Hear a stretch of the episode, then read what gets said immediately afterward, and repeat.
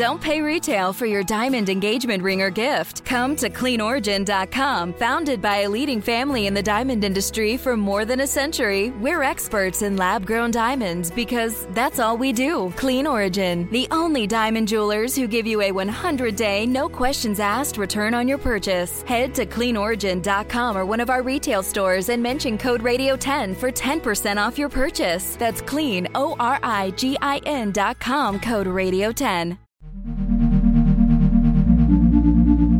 In her words, a conversation worth hearing because every woman deserves to be heard. When did you first lay eyes on Steve? Uh, probably by the end of the first semester. Mm-hmm. Was he in a class or where did you? Hey, this is just so ridiculous. He was an ATO, and he and his best friend from high school, who was also an ATO, they'd gone to high school together. The ATO fundraiser was on Rand Terrace, and it was a slave auction.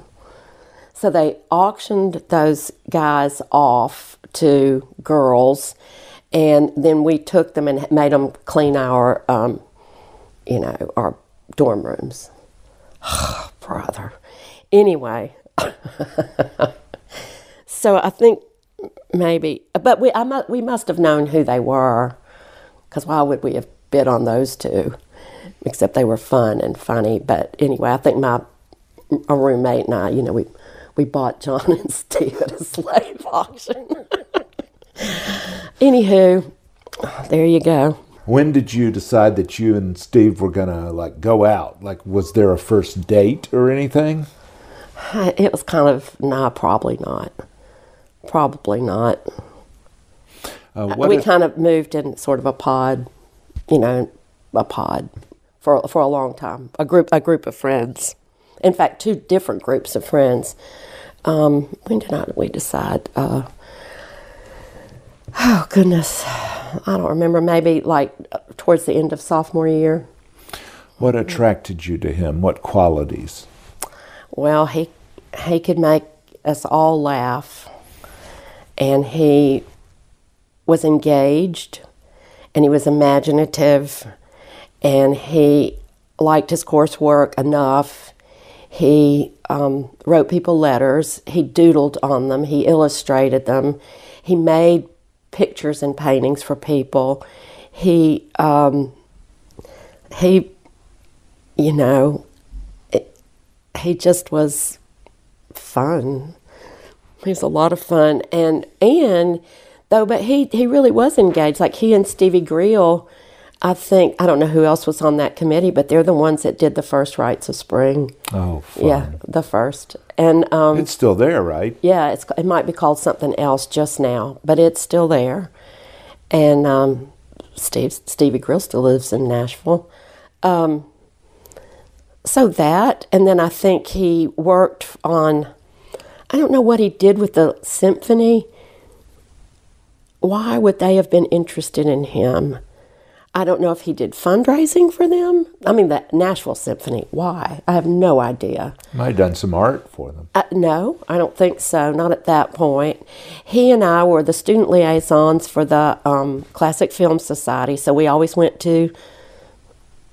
Is that building? It was that building where, maybe where we where Oakley Ray's class was, but anyway, that's where the Film Society was, and he and I would put up the posters. We'd take the money. We'd do this. I, we did not run the projector, but that he and I did that together, and that was a couple of years. We saw a lot.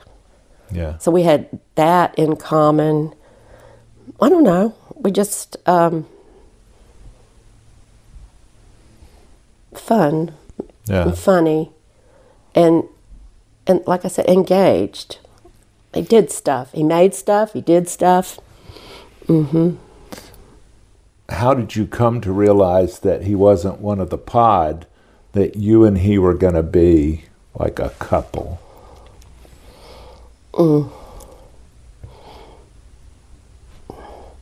I don't know. Probably by becoming a couple. You know, by be- becoming a couple and um, sort of cementing the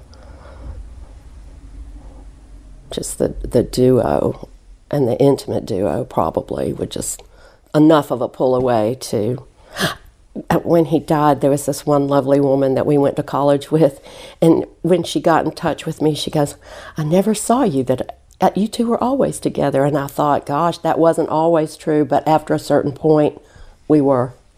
Mm hmm we went to um, university of copenhagen for a semester together with a whole bunch of other people um, yeah Well, obviously, it was something that worked. Um, it was something that stood the test of time. There's so many couples that got divorced or split up in various ways, and it I'm a, I'm a bird dog though can't get rid of you. Yeah, no, I may not be faithful, but I'm loyal. that's Yeah. a joke. That's anyway, that's uh, that's how that line goes. Anyway, um, well, yeah, Yeah. And um, especially with like moves here and there, um, were you ever like the trailing spouse? Uh, yes, absolutely. So, how, because my wife has been the trailing spouse to Jackson, Mississippi, and Toledo, Ohio, um, and for that matter, to North Carolina. And, and so I know uh, it requires a disproportionate sacrifice on the part of one member of the couple. So, was that a knockdown, drag out fight, or what? How did you all negotiate that? Well, locale locale was probably a mutual decision. Everything past that was probably Steve's decision. Where we lived, I mean, he cared. He cared.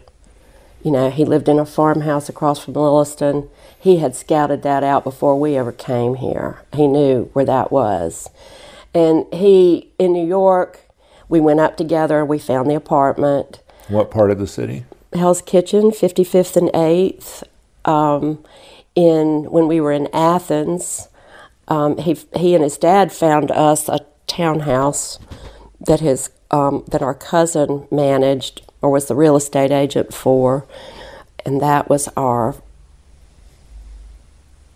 Yeah, that's I guess that's where we moved after we married. So that was taken care of by them. When we left Athens and went to Valdosta, Steve went down there and found that house on East Adair Street. And so where we were going to be mattered to him. And and I think I was aware at that point, you know, I probably was like the 24 year old version of like, what? And then after, all, after a while, it's just, there's only room for so many. I mean, sometimes there can only be one of those. And you just have to let that person be the one. And if you're raising children, you're probably erasing yourself anyway, so what difference does it make? Mm-hmm. I mean, you're, you know, yep. So, I didn't want to leave New York. I would have stayed. Uh, when he took us to Valdosta, I was disappointed that he was going to work for his dad because he was so close to getting in the MFA. And his father was right, but you can paint in the warehouse, and he did. And he went to work. However, looking backwards, I feel like credentials are important, and I felt like, you know, it wouldn't have taken that long to get that MFA. Didn't matter if he used it ever, you know. But it's a, it was an, it would have been a nice thing to have um, he when we moved to New York City, it was to go to the Art Students League. We get there, and he comes home literally the next day and says those studios are too small. And I was like, God, we just signed a six hundred and fifty dollar a month apartment. now what do we do? And now what do I do? But so there's that. You know, there's a lot. I think I'm answering your question, actually. oh, absolutely. I mean, I- I- was anybody the trailing spouse? Yeah. Sure, I was.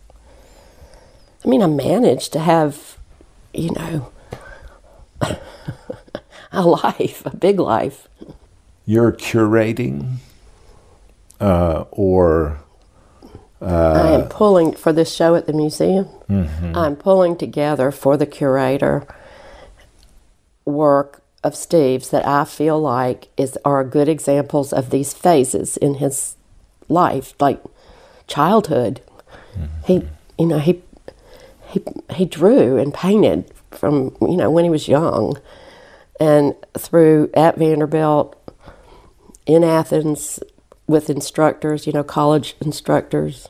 Anyway, so I am pulling together examples of those phases, thinking about those phases, and finding good examples of them for the curator and the director to choose from to create this exhibit. But I'm doing the pre-work because there's it's it's um, yeah I'm I'm culling and presenting to them. I mean they can go beyond what what I show them, but I'm showing them works that are available. We know where they are. um, we have been I've been given permission for to people who that would loan them and stuff. So I'm just doing some pre-work. He also wished that this be a um, a show. He knew about this before he died, but a show of his work. But he really wanted his friends' work to be exhibited. So I'm in touch with friends who friends who write but also paint, friends who uh, sketch but also make movies, uh, you know, f- friends who are curators but also are really exquisite photographers, professional photographers, retired architects who um, now make pottery. Um, you know, I'm, I'm in touch with his friends slowly by slowly, uh, excellent artists, um, excellent decorative artists pulling it together. That part I pretty much have to do. I don't think they could. I'm not doing that once I've com- gotten a commitment from these people. They can't tell them no. yeah, this is. I'll do this part. Uh, so I'm helping with the and friends part of what Steve wanted, and uh, it really was his desire for their work to be featured with him and it's really made me think about what it means to be creative, but to be around other creative people. Not all, but just to collaborate or just to understand, to inspire, to be amazed by. That's one thing I know. It, you know, it's not Steve wanting the world to know how cool his friends were, but he he was amazed because there's so many things that he couldn't do. You know, he could do what he could do, but that's what's so neat about other people's art. Look what they do. Seems like a lot of this is a straight up chore, but but a lot of it lights you up to get the band back together, to to see all these connections. Well, it, it's good for me to think about it, and if I if I don't think about it, who will? You know, this is not the first time that I've had to speak for him since he died. Um, and I don't mind doing this. I don't think I'm going to get. I don't.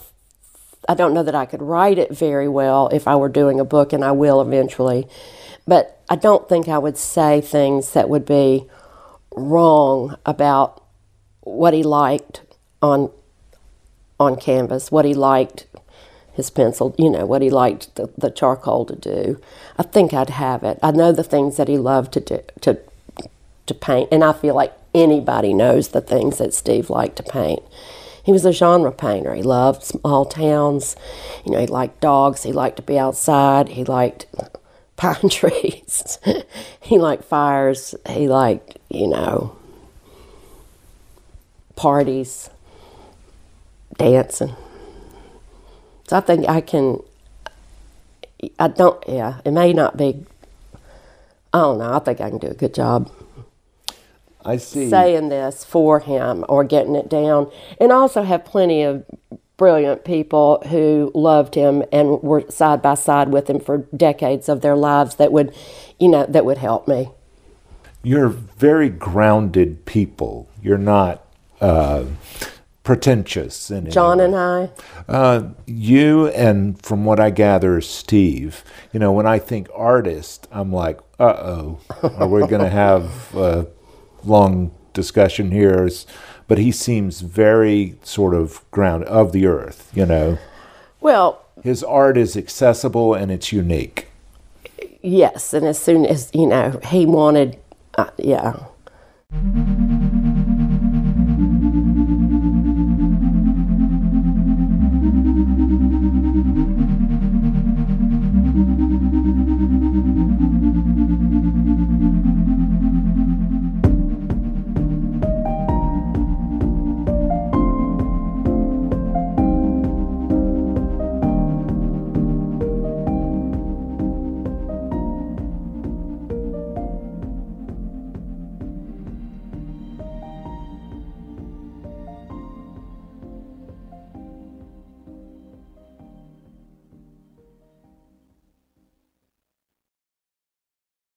Don't pay retail for your diamond engagement ring or gift. Come to cleanorigin.com. Founded by a leading family in the diamond industry for more than a century, we're experts in lab grown diamonds because that's all we do. Clean Origin, the only diamond jewelers who give you a 100 day, no questions asked return on your purchase. Head to cleanorigin.com or one of our retail stores and mention code Radio10 for 10% off your purchase. That's clean, O R I G I N.com, code Radio10.